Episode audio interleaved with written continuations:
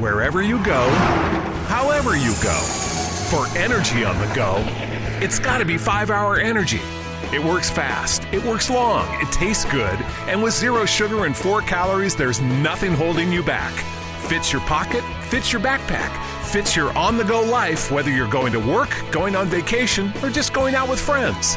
5 Hour Energy. Energy on the go. For more information, visit 5hourenergy.com.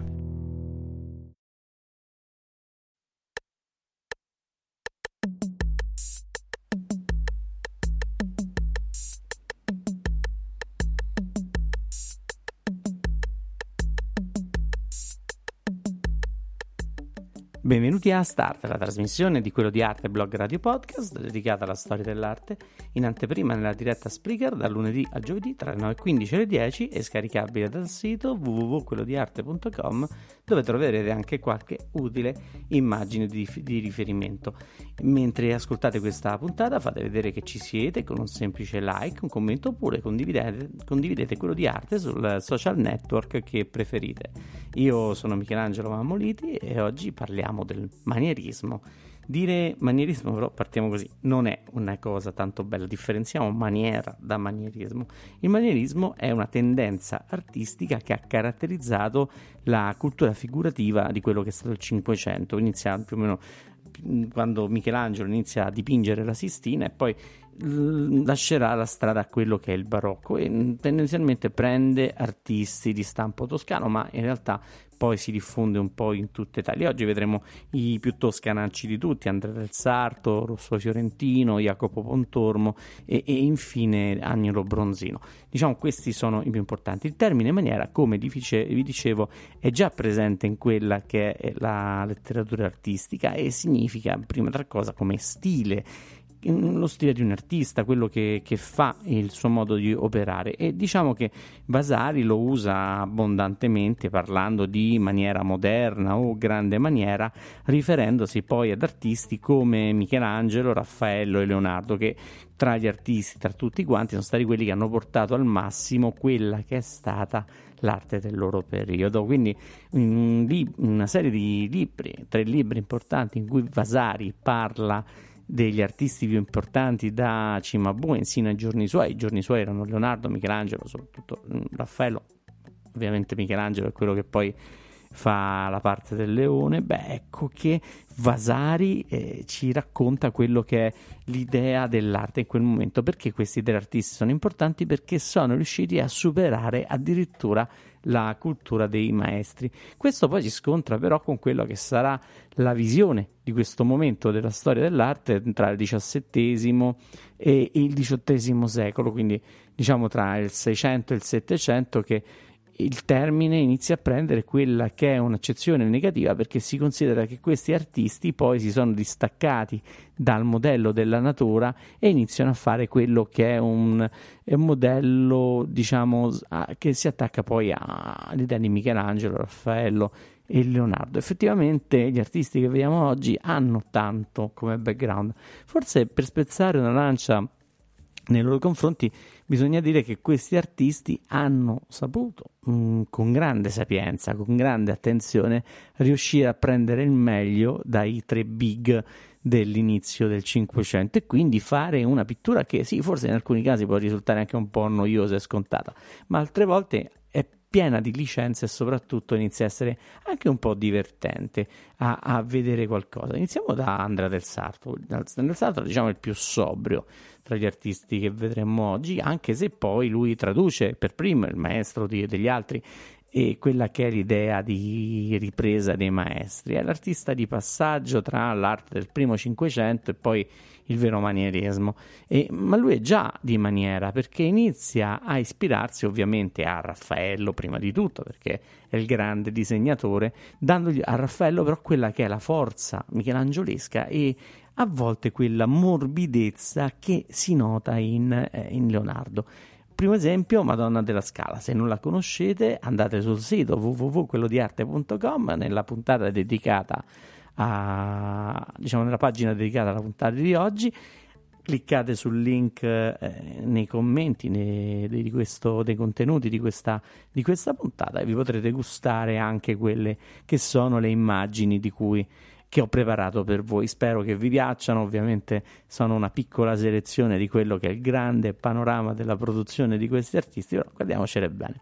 Questa Madonna della Scala è una Madonna che sicuramente fa a tanti piccoli riferimenti a Raffaello. I testi sacri a cui attingo ovviamente la riportano alla Madonna di Foligno di Raffaello, però io mi permetto anche di ricordarvi che questo triangolo compositivo che vedete non è centrale nella, nella struttura, leggermente decentrato verso sinistra, ricorda lo stesso triangolo compositivo della Madonna del Prato, naturalmente sempre di Raffaello. Chi sono questi personaggi? Beh, in, in primo piano vediamo Maria con Gesù, poi abbiamo a destra l'angelo, San Matteo, e poi sullo sfondo c'è probabilmente eh, una Elisabetta e Giovannino che scappano da quella che è stata la strage degli innocenti che, e poi si arriva praticamente che vanno verso una città fortificata sulle colline. La scena, guardate, lo sfondo è già leonardesco con un po' di sfumato e anche le figure che vedete hanno quell'impostazione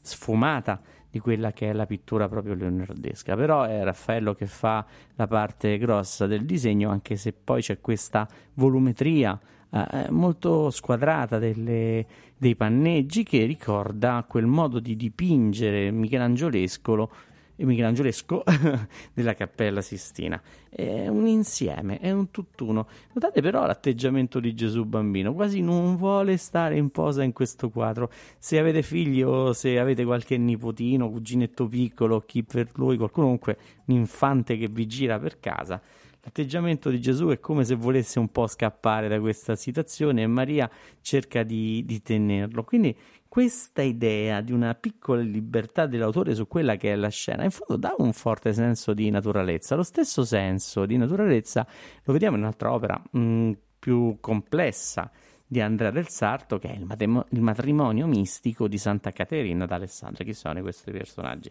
I personaggi sono ovviamente Maria e Gesù al centro del quadro e poi uh, c'è Santa Caterina d'Alessandria perché la riconoscete, se notate, sotto al ginocchio ha una ruota dentata che sta allo strumento del suo martirio, spezzata naturalmente. Si sta sposando con Gesù, ah, sta entrando in quella che è fondamentalmente la grazia divina e questo matrimonio ovviamente tra un'adulta e un infante, beh, è, è un po' curioso. Negli altri quadri dove vediamo questi matrimoni mistici, Gesù è là benedicente. Un attimo, c'è una signora a destra di cui stavo scordando, adesso ritorniamo al gruppo. Quella santa a destra è Santa Mar- Margherita di Antiochia che assiste mistica alla scena. Le tre mistiche ci sono, Maria, Santa Margherita e Santa Caterina d'Alessandria, ovviamente che è la futura sposa, lei che prende in sé il martirio. Gesù, che è lo sposo, è un bambino e, e quello che fa eh, Andrea del Sarto è mettere un bambino in questa scena che si distacca completamente, si distrae. Vedete gli angioletti come sono accorti a tenere bene la cortina che si apre in questa tenda verde con interno giallo, naturalmente che accoglie le tre sante, ma Gesù è un bambino, così come abbiamo visto prima. Quindi il gioco è un po' distaccarsi da quella visione solenne e andare a cercare quegli atteggiamenti che sono naturali. Beh, questi atteggiamenti li aveva insegnati Raffaello all'arte, questa, questa perdita un po' di solennità, una ricerca di un movimento che va a discapito di quella che è l'alta produzione artistica poi de, del Cinquecento. Ovviamente in Raffaello sono un po' più trattenuti e non si distaccano nei personaggi principali, ma c'è sempre un piccolo movimento che crea dinamismo nel quadro. Gesù che cosa fa? Gesù è un bambino che gioca ed è molto divertito dall'aspetto. Se notate si nota lo sfumato che poi è è leonardesco e sta guardando il San Giovannino. San Giovannino gioca, gioca con un agnello e lo sta portando via da quello che è un mostriciattolo, un drago, il demonio che sta in basso a sinistra e quasi a ribadire questo senso di gioco, di fanciullesco. la croce di San Giovanni è un giocattolino fatto con due canne legate con uno spago, quasi ad alludere poi quella che sarà la croce lunga e stretta del San Giovanni Battista, di questa voce che predica nel deserto. In basso, abbandonato là come se fosse a casa un cartiglio dove c'è scritto Ecce Agnes Domino, ovvero Dominum, ovvero ecco l'agnello di Dio che eh, ovviamente è lasciato là quasi con una certa nonchalance, è un piccolo divertimento. Terza opera di Andrea del Sarto e poi ce ne andiamo a vedere i manieristi, quelli più, più, più sfrontati, diciamo così, è la Madonna delle Arpie. Altro quadro dove Andrea del Sarto si libera nell'interpretazione personale sia di Michelangelo che di Raffaello, soprattutto in questo caso. Leonardo è un po' messo da parte anche se ci sta un bel gioco sulla sfumatura dello sfondo, ma mm, molto semplice. A sinistra abbiamo un San Francesco, a destra eh, abbiamo un eh, scusate, eh, San Giovanni e al centro Maria sotto i due angioletti che sostengono la santa, in braccio Gesù bambino ancora là in una posa che cerca di trovare i suoi equilibri. Adesso chiudiamo un attimo gli occhi e, concentriamoci sui personaggi. Madonna delle Arpie, perché si fa riferimento al libro nono di San Giovanni quando inizia a parlare dell'Apocalisse e le arpie in realtà non sono niente meno che le locuste di cui parla San Giovanni appunto nella, nella fine del mondo. Fino a tutto bene. San Francesco in una posa abbastanza eh, mm, danzante in qualche modo, sembra stia sulle punte, ma i due personaggi poi più colorati di questo quadro, che sono appunto Maria e, e San Giovanni, un San Giovanni giovane in questo modo, ricalcano quelli che sono due personaggi che noi vediamo nella scuola di Atene di Raffaello. Infatti, intorno al 1510 c'è un probabile viaggio di Andrea del Sarto a Roma e lui scopre Raffaello, lui viene da Firenze, da Toscana, ha il suo modo di dipingere, comunque da toscanaccio ben eh, eh, navigato. A un certo punto però quando incontra Raffaello ruba le copie, ruba, scusa, ruba le pose, ruba il modo di, di rappresentarsi e se il San, Matt- eh, scusate, il San Giovanni a destra può ricordare la figura di Anassagora nella scuola di Atene, Maria ricalca incredibilmente la figura di Aristotele che sta proprio al centro della scena, proprio la posizione di questo libro che crea una spazialità ed una volumetria. Ecco il gioco del, manier- del manierista, è prendere il modello dai grandi maestri, farlo proprio. Faceva la stessa cosa Canova, prendere dagli antichi e portare in sangue. In fondo questa maniera non è così da parlarne male. Preferisco che parlare oggi di maniera anziché di manierismo, nella visione positiva e non negativa. Ma adesso andiamoci a vedere quelli che sono i veri big, ovvero i, i figli del grande maestro, e sono eh, Pontormo. Jacopo Pontormo che ecco ve lo propongo nella deposizione del 1526 è una... Ah, attenzione, vi faccio notare che molto spesso stiamo parlando di pitture che sono tempere su tavole, olio su tavola, quindi lo, il supporto è ancora un, un legno. In questo caso la deposizione è una tempera su tavola in cui vediamo i personaggi che si cimentano in un balletto vero e proprio. A Pontormo non interessa la realtà dei fatti. Pontormo la inizia a trasfigurare e a farla propria. Prende sicuramente da Michelangelo quel modo di creare delle figure completamente scardinate, con quelle dislocazioni anatomiche tipiche proprio di chi studia le anatomie sui cadaveri e la posa è mm, diciamo soggetta più alla struttura del quadro.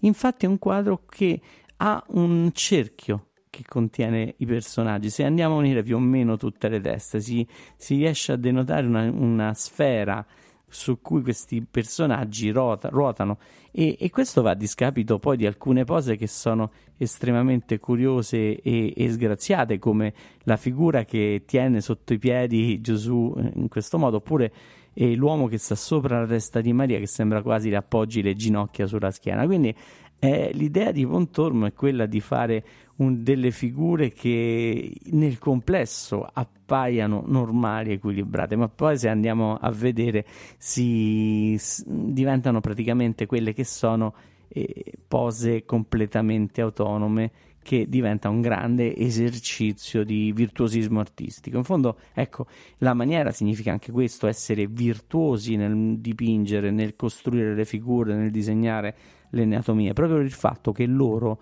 non guardavano la realtà, ma inventavano a mente propria, un po' come farà Michelangelo poi eh, nella Sistina. Lui a un certo punto smette di utilizzare cartoni o comunque eh, modelli in posa e inizia a dipingere eh, con la grande fantasia e col modo che sapeva fare senza soggetto, senza guardare nulla. Ovviamente usa dei piccoli trucchi da, da pittore, però non partire dal soggetto e creare a memoria, creare attraverso quella che è l'invenzione è proprio la base di fare le cose a maniera, con stile. Guardate, non è niente di diverso, adesso dirò una blasfemia, mi cancellerete da quelli che sono eh, vostri, le vostre amicizie, i vostri like, ma questo è una cosa in cui credo profondamente. Molto di quello che è anche il modo di disegnare moderno dei fumetti, dei cartoonist. Eh, se vedete i Simpson oppure i fumetti dei supereroi, diciamo l- l- alcuni aspetti di, di, queste forme artistiche moderne ricalcano il manierismo perché gli, i disegnatori, soprattutto di fumetti, riescono a trovare quel modo di rappresentare i loro soggetti affidandosi a degli schemi stereotipati, prototipati, anzi forse è più corretto dire prototipati di quelli che sono i personaggi che creano, i famosi character sheet, ovvero dei fogli su cui ci sono i, caratter- i personaggi disegnati e loro a quelli si riferiscono per fare tutte le pose, a volte veramente senza mettere modelli in posa. E quello è il manierismo, ovvero cercare un modello che sia mentale che si sposi in fondo con la realtà. Ci va bene, anche se strano noi siamo d'accordo, è un momento in cui noi sospendiamo la, l'accettazione della realtà e a quel punto cioè, entriamo in questo clima che ci affascina perché in fondo è come se fosse un grande balletto. Lo stesso balletto lo vediamo nella cena in Emmaus di Pontormo dove i personaggi acquisiscono questa questo allungamento che poi è tipico del, del, suo modo di dipingere, i colori sono molto accesi anche se su questo sfondo nero, ma tutte le figure veramente sembrano allungate rispetto a quella che è la proporzione originale. Vedete, grande stile, perdita a volte di proporzioni, ma per dare un senso di elevazione, di andare su. Quindi qui la scena in cui Gesù dopo la resurrezione spezza il pane alla fine finalmente e gli apostoli di Emmaus lo riconoscono ecco che tutto ruota intorno poi a questo che è il tavolo, che è rotondo quasi a ricordare anche quelle impostazioni circolari a cui ci ha abituato Raffaello nella sua pittura. Importante poi anche in Pontormo quella che è la Madonna del libro, ritorniamo in quella impostazione che ha saputo dare Andrea del Sarto ai suoi allievi e anche qui il bambino che eh, sta facendo il suo gioco, anche se è un po' strano, se notate il modo di costruire la figura, ovviamente una Maria che è divertita in questo gioco, in una posa dove veramente è di una mamma che sta tenendo un bambino, ma lui che eh, se vedete come composizione ha quella mano destra che è un po' più grossa, un po' più, un po più sgraziata, forse è la stessa mano di Maria, eh, non riusciamo a capire chi è che tiene in mano il libro, ma sicuramente tutto entra in un gioco di composizione. E lo stesso gioco di composizione ce lo fa vedere Rosso Fiorentino la magnifica deposizione di, di Volterra. Anche qui un olio su tavola e dove eh, quello che emerge è la grande croce massiccia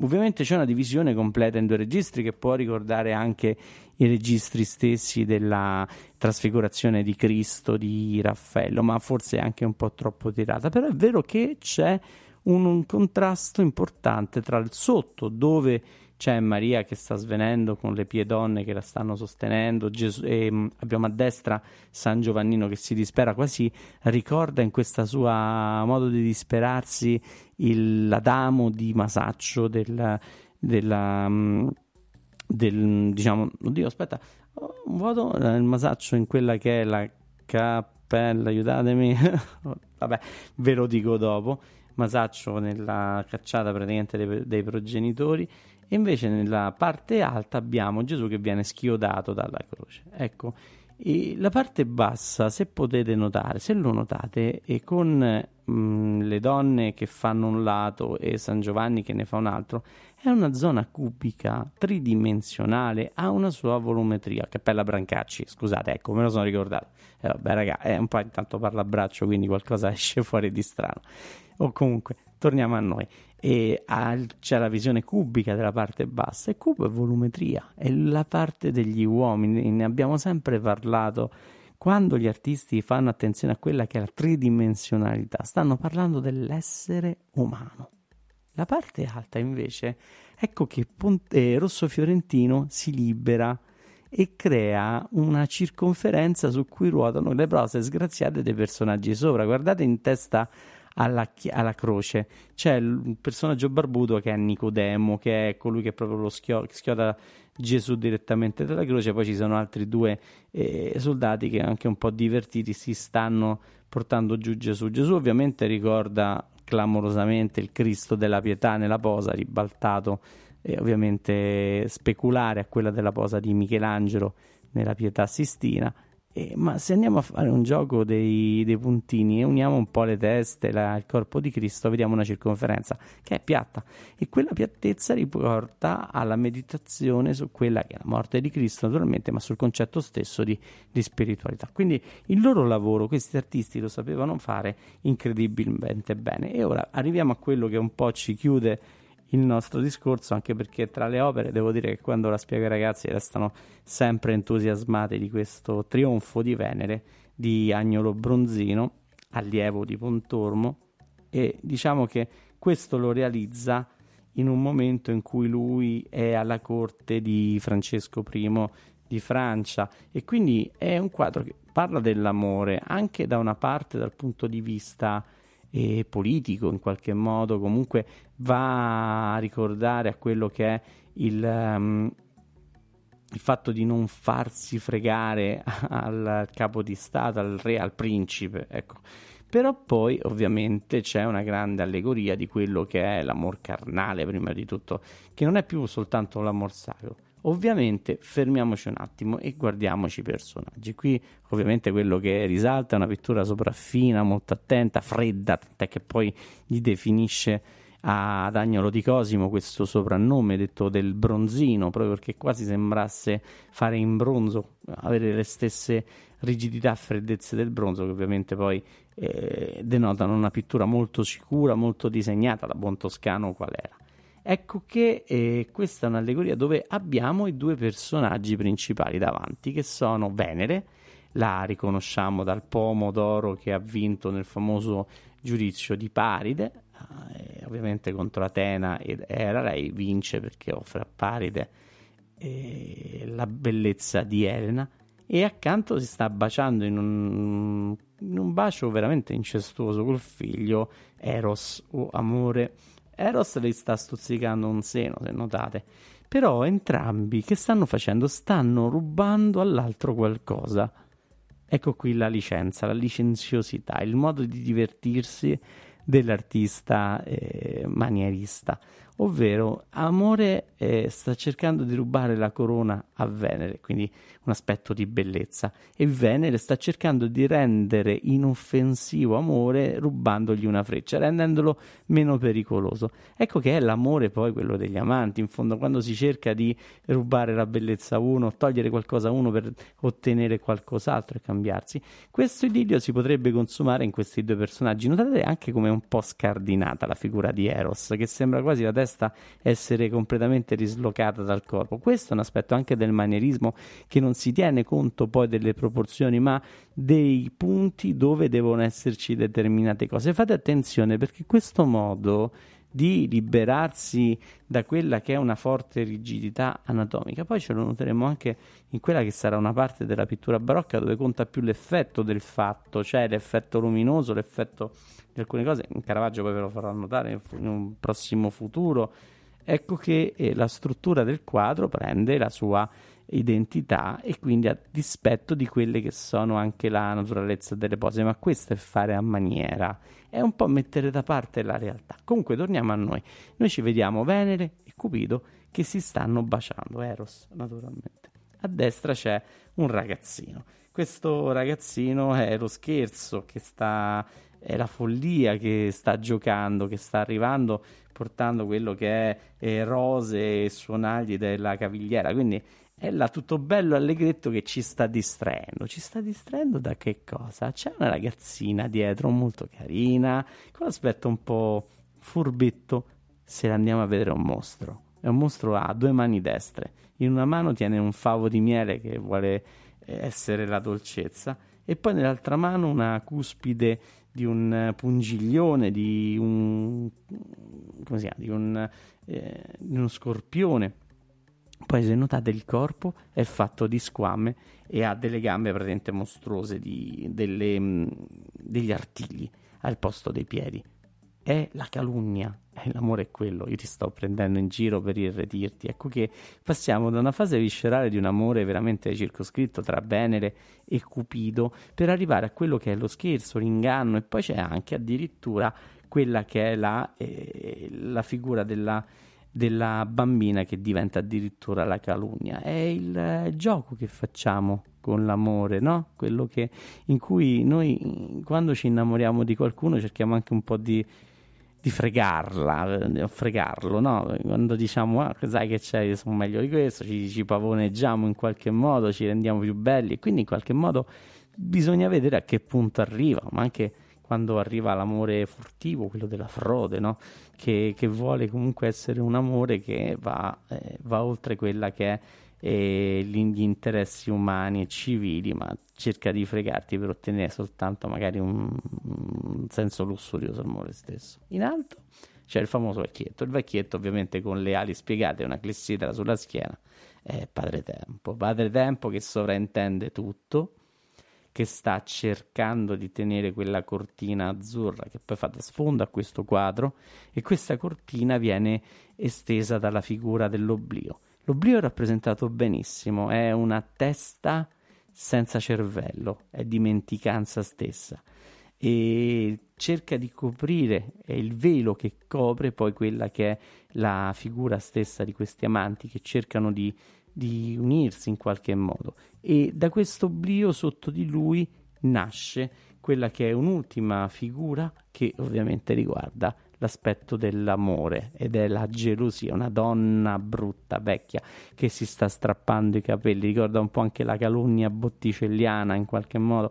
E quindi ecco che Bronzino in un quadro così piccolo diventa incredibilmente complesso. Complesso perché questo amore diventa un amore viscerale, carnale raccontato con la grande licenza che poi può essere stata possibile soltanto ai tempi del manierismo.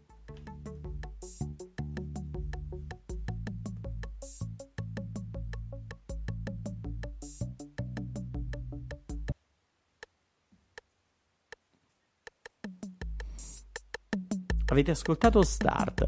Vi ricordo che questa puntata la potrete trovare in podcast su Spreaker, iTunes, Spotify, SoundCloud e sul canale YouTube di Quello di Arte.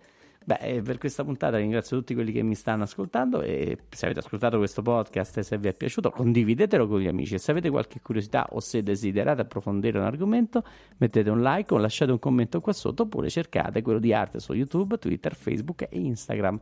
Alla prossima volta e ricordate che con quello di arte l'arte non è stata mai così tanto chiacchierata. Buona giornata a tutti.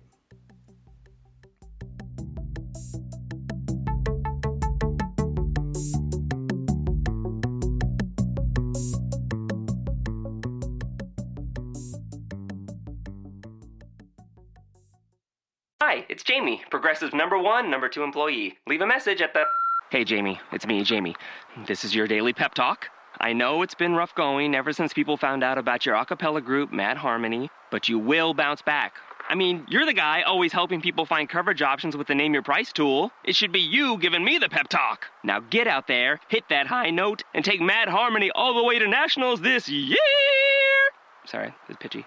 Progressive Casualty Insurance Company and affiliates. Price and coverage match limited by state law. Five hour tea with caffeine from green tea leaves. It's delicious, energizing, and comes in three amazing flavors. With zero sugar and four calories, it fits your life. With its compact size and portability, it goes where you go to the campsite, the hiking trail, the beach without weighing you down. Five hour tea. Caffeine from green tea leaves. Release your natural side from the makers of Five Hour For more information, visit 5hourenergy.com.